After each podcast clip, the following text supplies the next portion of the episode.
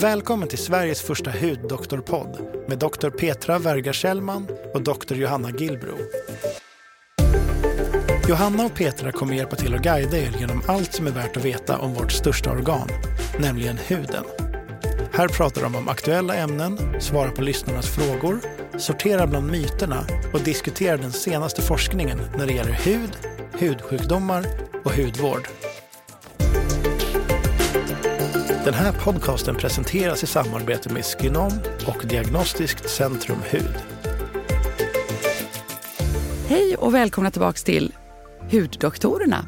Ja, God morgon Johanna. god morgon, god morgon. God morgon. Det, var, det var en tidig morgon idag. Ja det var det faktiskt. Nästan lite kraxig röst. Ja. Inte ja. riktigt sjungit upp mig ordentligt. Men vi har suttit här och snackat i en halvtimme Ja. och druckit kaffe så Ja. nu, är vi, nu är vi på G. Nu är vi på G. Ja, det är vi. Vi är på G. Eh, och vad passar bättre än att, eh, ja det är ju inte här i Stockholm så där jättemycket sol ännu, men den kommer ganska snart. Och eh, då tänkte vi ta ett ämne helt enkelt. Kärt ämne, vi har kört det förut, men det kommer nytt och det är alltid värt att upprepa. Eh, så vi kommer prata en del om sol och solskydd Mm. helt enkelt. Precis. Och ehm, vi fick ju en fråga här. Så det är så kul. Det har kommit eh, fler och fler e-mails eh, till hurdoktorerna gmail.com. Eh, och det, vi är så tacksamma för alla Ja. frågor som kommer. Eh, och en av de här är från en eh, kvinna som skriver då. Hej! Eh, sommaren 2020 upptäckte jag en rodnad på min vänstra kind. Jag tog kontakt med en läkarklinik i, i, i Sverige som konstaterade att jag hade ytliga blodkärl och de skulle hjälpa mig genom att lasra bort detta. Men med denna behandlingen blev det bara värre. Kontaktade dem igen och hon sa att eh, det skulle hjälpa att lasra igen och eh, att det är helt normalt att det ser ut som det gör. Efter detta tog jag kontakt med en hudterapeut som sa att jag led av brännskadad hud och gav mig produkter för det som gjorde det ännu värre. Varje gång jag tvättade mig och tog handduken i ansiktet så gjorde det fruktansvärt ont. Eh, våren 2020 så var jag i fjällen och fiskade och det kändes som hela mitt ansikte brann och jag blev jätteröd just på den kinden. Sen i september 2022 så fick jag komma till en hudläkare som konstaterade att jag hade rosacea tredje graden. Jag fick tabletter, tetracyklin och även krämen Finacea 15 Och det här har hjälpt mig. Så här kommer mina frågor. Vad ska jag använda för solskyddsfaktor? Har ni andra tips för min hud? Hy? Och kan ni rekommendera andra krämer som man bör smörja in sig med som återfuktning som då inte innehåller alkohol och annat som inte är bra? Tack så mycket på förhand.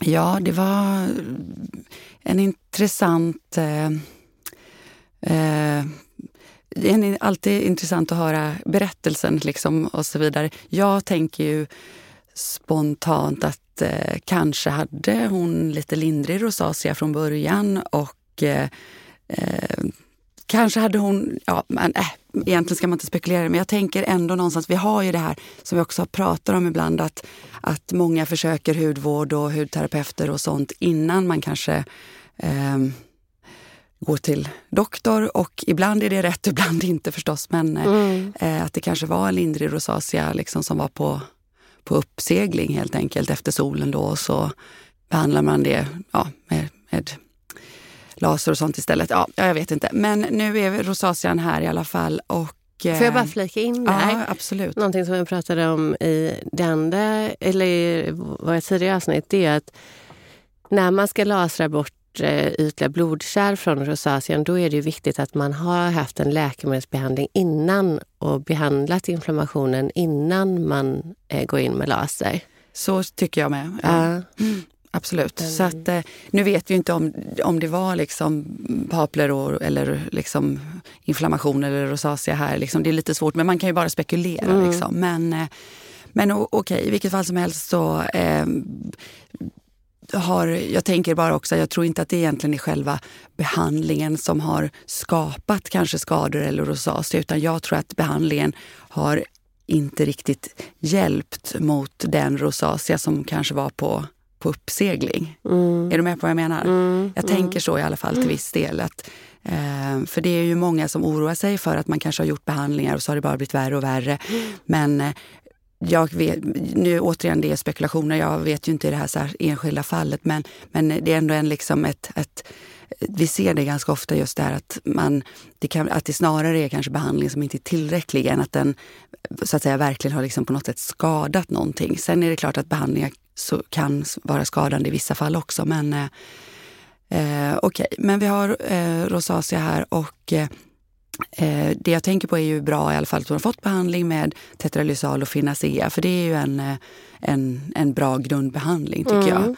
Eh, och sen får man hoppas att, eh, att inflammation och så lägger sig med eh, den här liksom ganska ändå omfattande mm, inflammationsdämpande behandlingen som tetralysal är. Och att om det dyker upp sen lite småskov och sånt där så kan man då använda finacea kanske för att dämpa det så att, så att det håller sig i schack. Då. Så so far so good. Men precis som hon här har antagligen då uppfattat då, så är ju sol en stark trigger för rosacea och då behöver vi ju solskydd. Och eh, eh, jag tänker att vi behöver ju dels ett alltså vanliga solskydd med UVA och UVB. Eh, men sen har det ju kommit, vilket jag tycker är intressant, eh, liksom studier och sånt på sista tiden som visar att även synligt ljus kan eh, tri möjligen trigga inflammation va? och därmed även rosacea.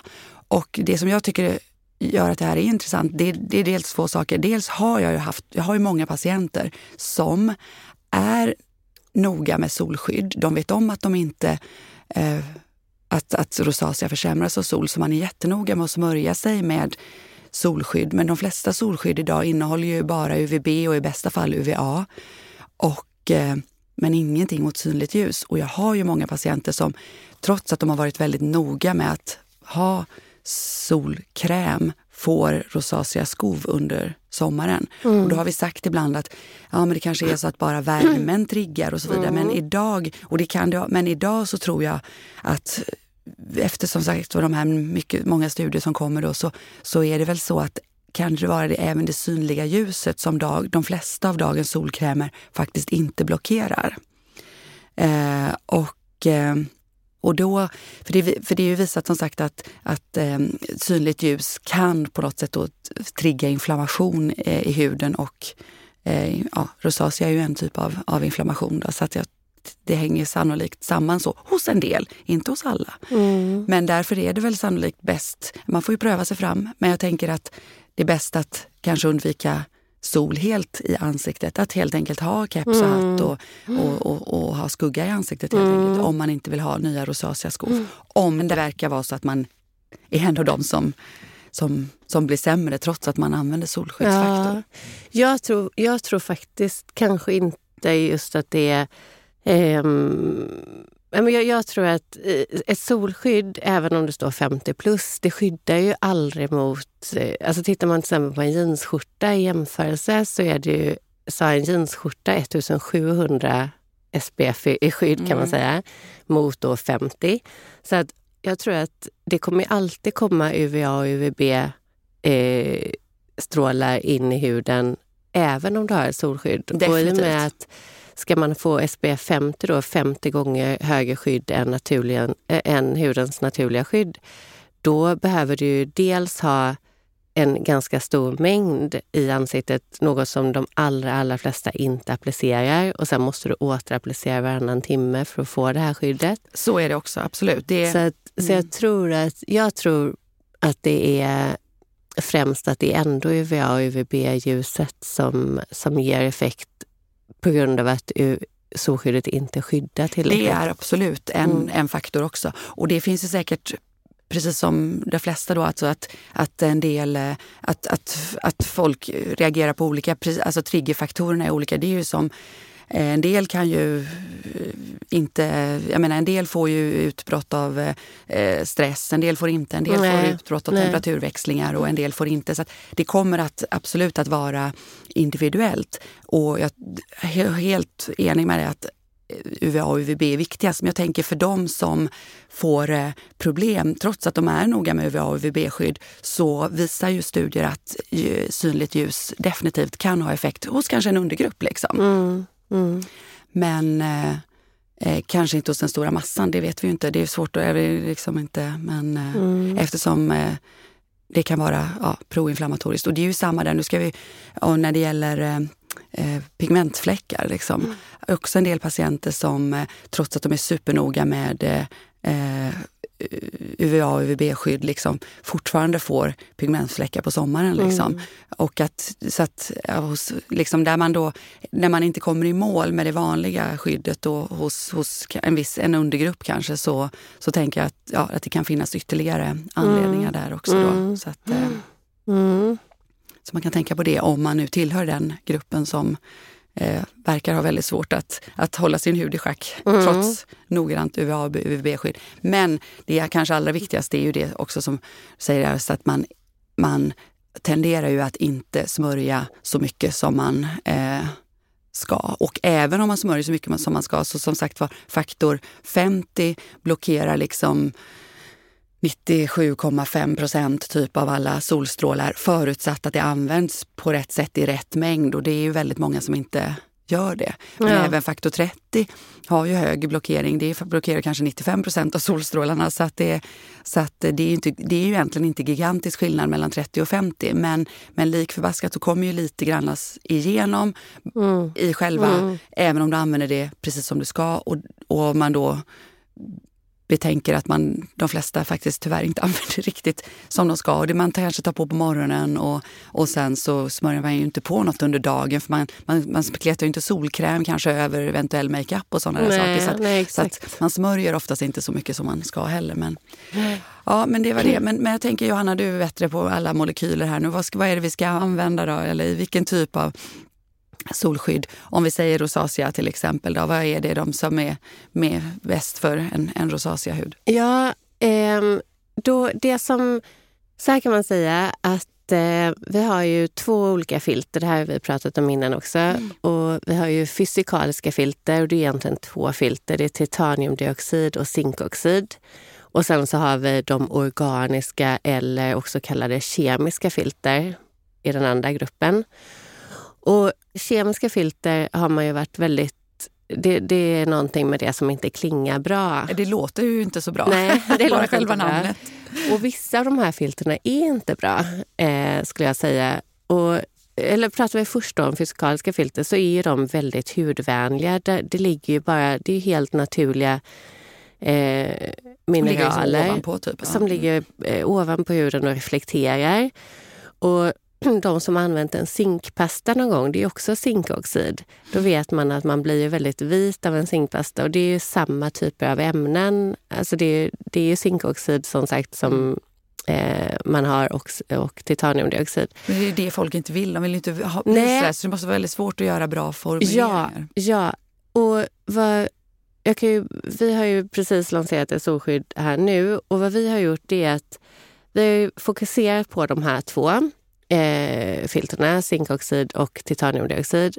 Eh, och de, de, kan liksom inte, det som är bra med dem det är att de inte kan eh, de har liksom ingen penetrationspotential. De kan inte komma in i huden. För det är stora molekyler? Ja, och karaktären på molekylen är sån så att det, det går liksom inte att tränga in. Eh, och, eh, men skulle man då vilja ha ett SPF 50 med bara de filtrerna, det är i princip omöjligt. Det går inte. För, för då, då, blir det väldigt vitt? Ja, då, då blir det så vitt. Och det, dels så, så även om det är så vitt så går det nästan inte heller. För du måste ha någonting som också absorberar UV-ljus. För de här filtrerna, de fysikaliska, de reflekterar ju bara. Du, du måste ha någonting som mm. absorberar också.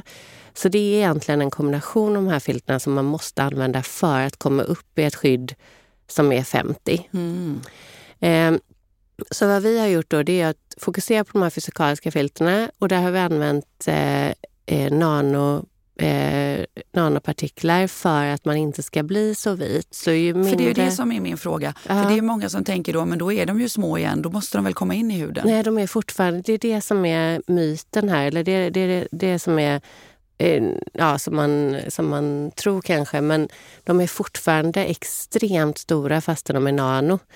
Eh, så att de, de har fortfarande ingen penetrationspotential genom huden. Det som är vanskligt med nanopartiklar det är just om man får in det i lungorna. Okay, det. Så man ska mm. inte spraya det. Spraya. Man ska liksom inte ha aerosoler med Nej. nanopartiklar eller, eller någonting sånt. För där det, men just i, i, i krämform, liksom, liksom, så är det ingen fara skulle jag säga överhuvudtaget. Um, och då har vi då, kommer man ner, då blir man inte lika vit helt enkelt. Så, det, så jag, jag tycker den här solskyddsfaktorn som vi har, man blir lite, lite vit när man applicerar. Sen tycker jag det försvinner väldigt, eh, väldigt snabbt. Du får liksom inte den här vita hinnan alls.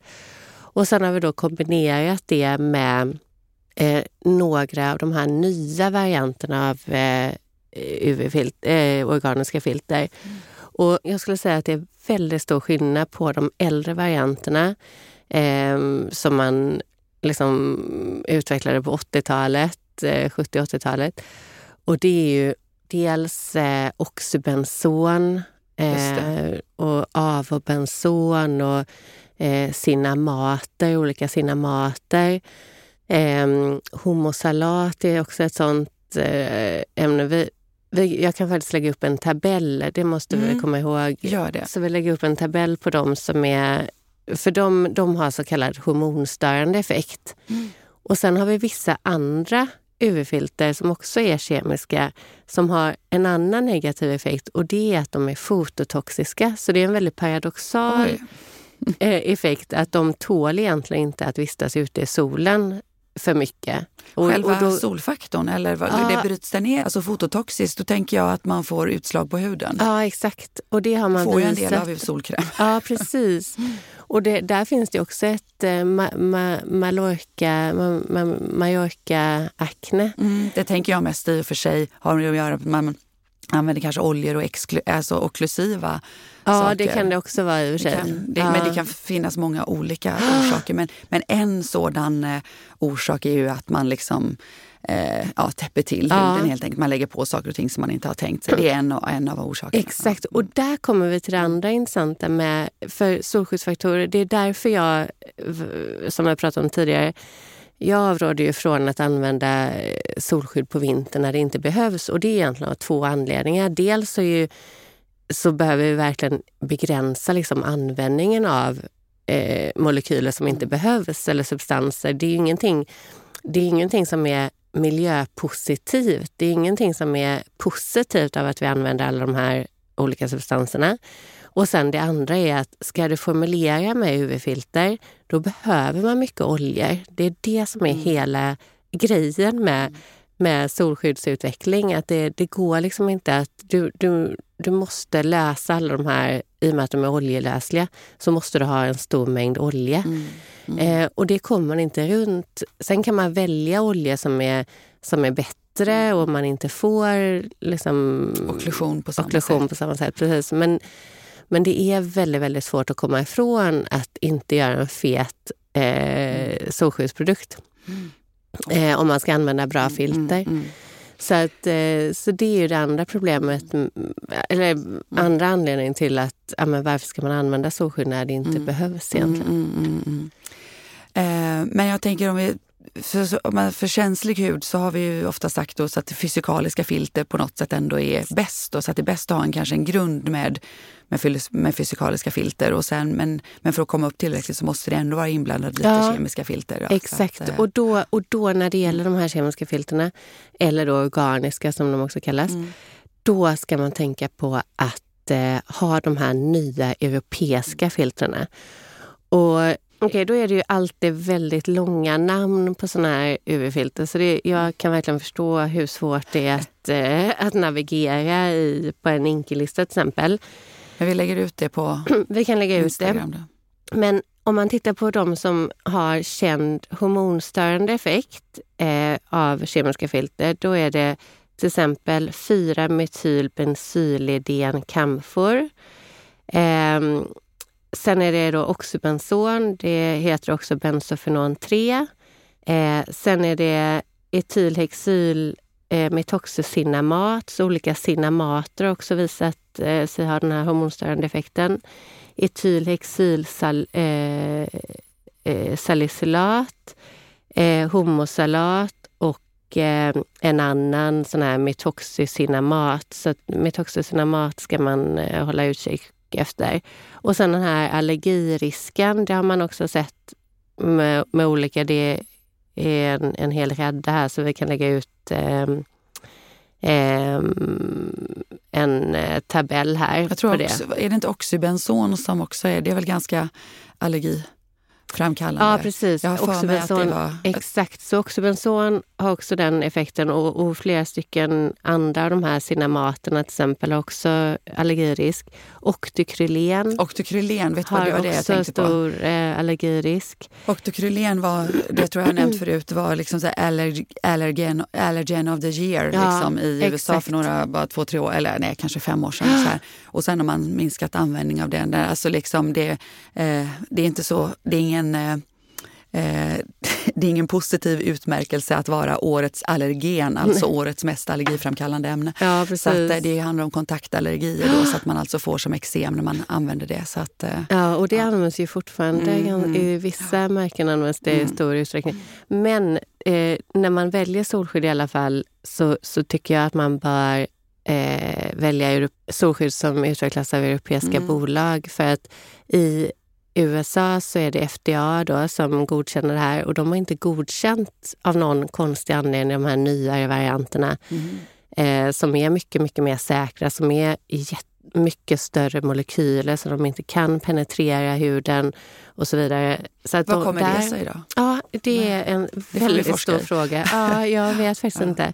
För det är ju intressant det som du säger, för jag, vi pratade om det lite grann innan, det här med hormonstörande effekt. Vi, vi har ju pratat om det ibland, jag är ibland lite, eller så här, jag ska säga lite avvaktande till själva termen. För, för det, det som du säger är ju att eh, att det är små molekyler och att, att de här nya är större molekyler, mm. det vill säga de kommer inte in i huden. Mm. Och det är ju såklart bra.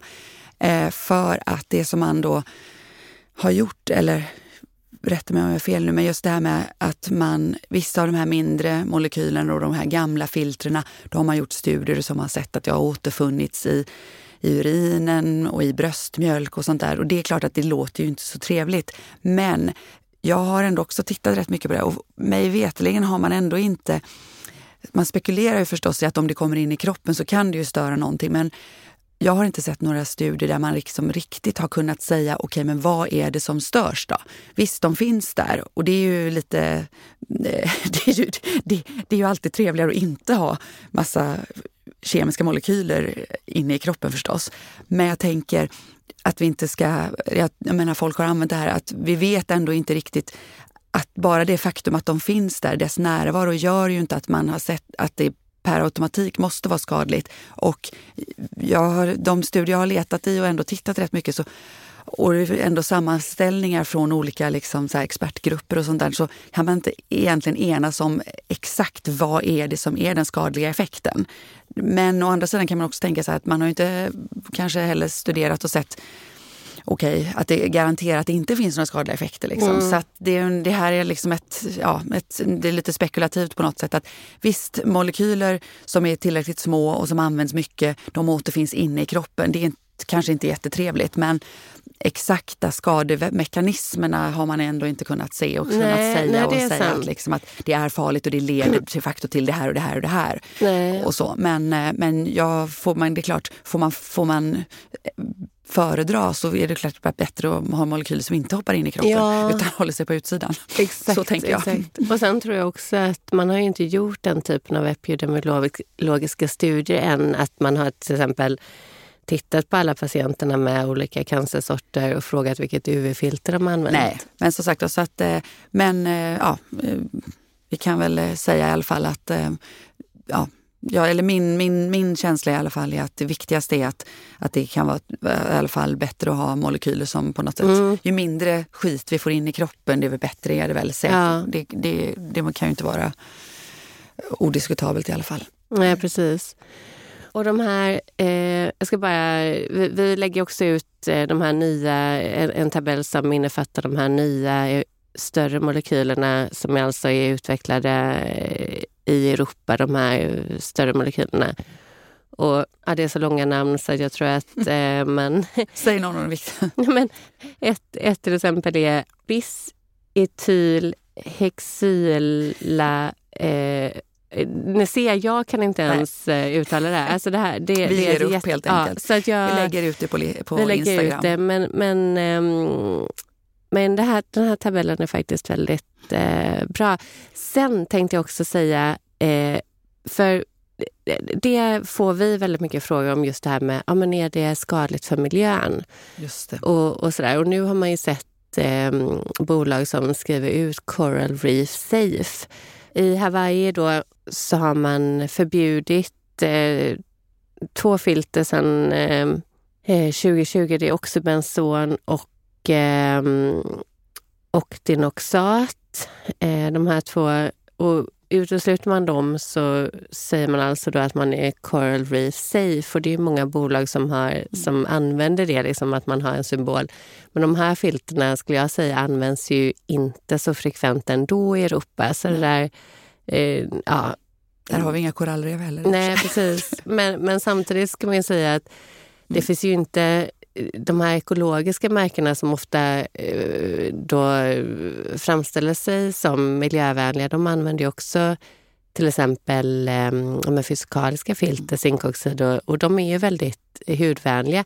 Men vi kan ju inte säga att det är jätte... Sen är det ju naturligt såklart men zink kan ju också vara toxiskt för vattenlevande organismer i stora mängder. Så att det där är så det är så vanskligt. Ja, det är klart att man ska begränsa användningen av alla ämnen för att vara miljövänlig. Så är det ju. Det tycker jag är en viss poäng också att, att ta upp det. Jag menar återigen, ur alla perspektiv vad det gäller huden, det vill säga allt från risken för cancer till risken för åldrad hud och så vidare, så är ju det allra bästa är ju ändå att, att liksom eh, minska på själva solstrålningen, mm. alltså med att skydda med kläder och, och, och keps och hatt mm. och, och, söka skugga. Det är ju fortfarande så. Ja. Så att i den bästa av världar så ska vi ju bara komplettera med solskydd, liksom där vi så att säga, där, där vi eller när vi inte kan eh, undvika sol, liksom, mm. solstrålning på alla, annat sätt. Och då menar jag inte att man ska vara 100 procent, eh, för vi behöver D-vitamin, absolut. Men vi, den, den, den, den mängden eh, som vi behöver för att få i oss D-vitamin är ju inte så stor när, när solen är som starkast. Det, det, har vi redan pratat om också. Mm. Det kan räcka med en kvart om dagen på underarmarna ja, så får vi D-vitamin så det räcker. Eh, så att därav, jag menar, vore vi miljövänliga så skulle vi ju göra de här åtgärderna istället att liksom undvika solen och spara in så, på det sättet på solskyddet liksom, och bara använda det när det verkligen behövs. Mm. Men många smörjer ju istället kanske då hela sig själva med, med solskydd. Och, och det påverkar ju miljön, absolut. Vi mm. duschar av det, det, det är klart att det påverkar miljön. Allt vi, men det är ju så allt, blir man, börjar man tänka så blir man ju ibland lite sorgsen. Jag tänker alla hormoner, alla PP, mm. menar, vatten, dricksvatten, allt är ju fyllt ja, av hormoner. Så jag tror ibland att man får, ja, det, det är som det är liksom. Men, eh, men visst ska man, eh, visst är det väl bra om man kan eh, tänka lite grann och, och, precis som du säger mm. minska, man får liksom begränsa sin användning. Liksom. Ja. Eh, och sen att det gäller också att använda eh, rätta filtren. Och jag tänker den här listan som du eller som vi lägger ut. Och, eh, mång, det är väl ändå relativt många av de liksom större svenska bolagen idag också som använder sig av rätt så, eller liksom de flesta liksom uppdaterade moderna filter också.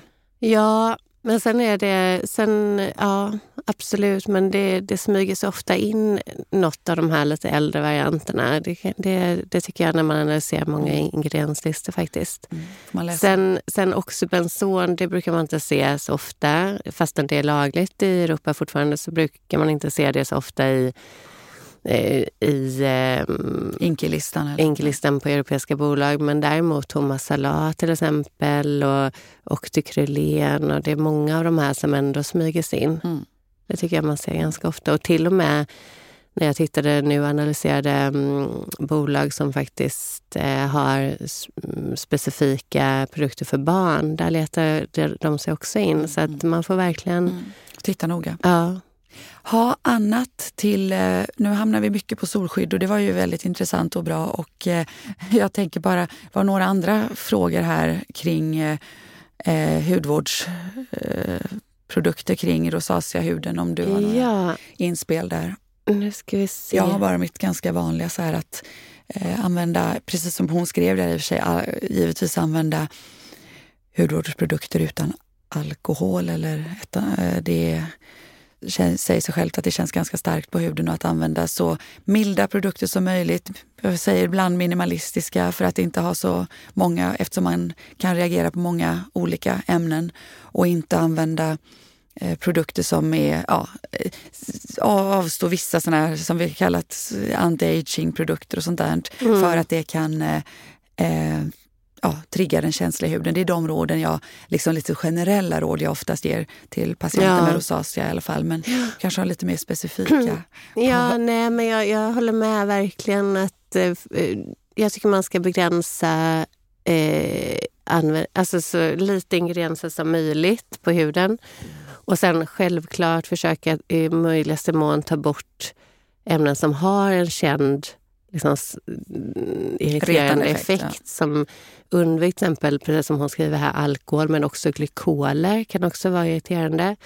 Undvik parfymämnen såklart, eteriska oljor, eh, vissa konserveringsmedel som fenoxetanol exempelvis. Eh, många av de konserveringsmedel som faktiskt är godkända i ekologiska märken har ofta också en, en mer irriterande effekt. Och sen eh, Precis, att hålla det så, så minimalistiskt som möjligt. Och sen finns det ju till exempel, ja, hon skriver här, ja, hon använder Aco Rosacea Treatment Cream. Och den är det, där, där har man ju antiinflammatoriska ämnen i till exempel Bisabolol är ett mm. sånt mm. känt. Mm. Och eh, sen har ju den krämen är lite intressant där, för där har de ju sol, en sol, ett kemiskt filter som kanske i och för sig... ja, nu får titta på den här tabellen och se vilket det är. Men, ehm, men så det, det, den bör ju i så fall bara användas på dagen, men den används ju även på kvällen. Så att man, man bara bör vara medveten om att det är ett UV-filter där. Eh, och sen lite färgämnen som eh, som då dämpar själva rodnaden. Mm, just. Mm.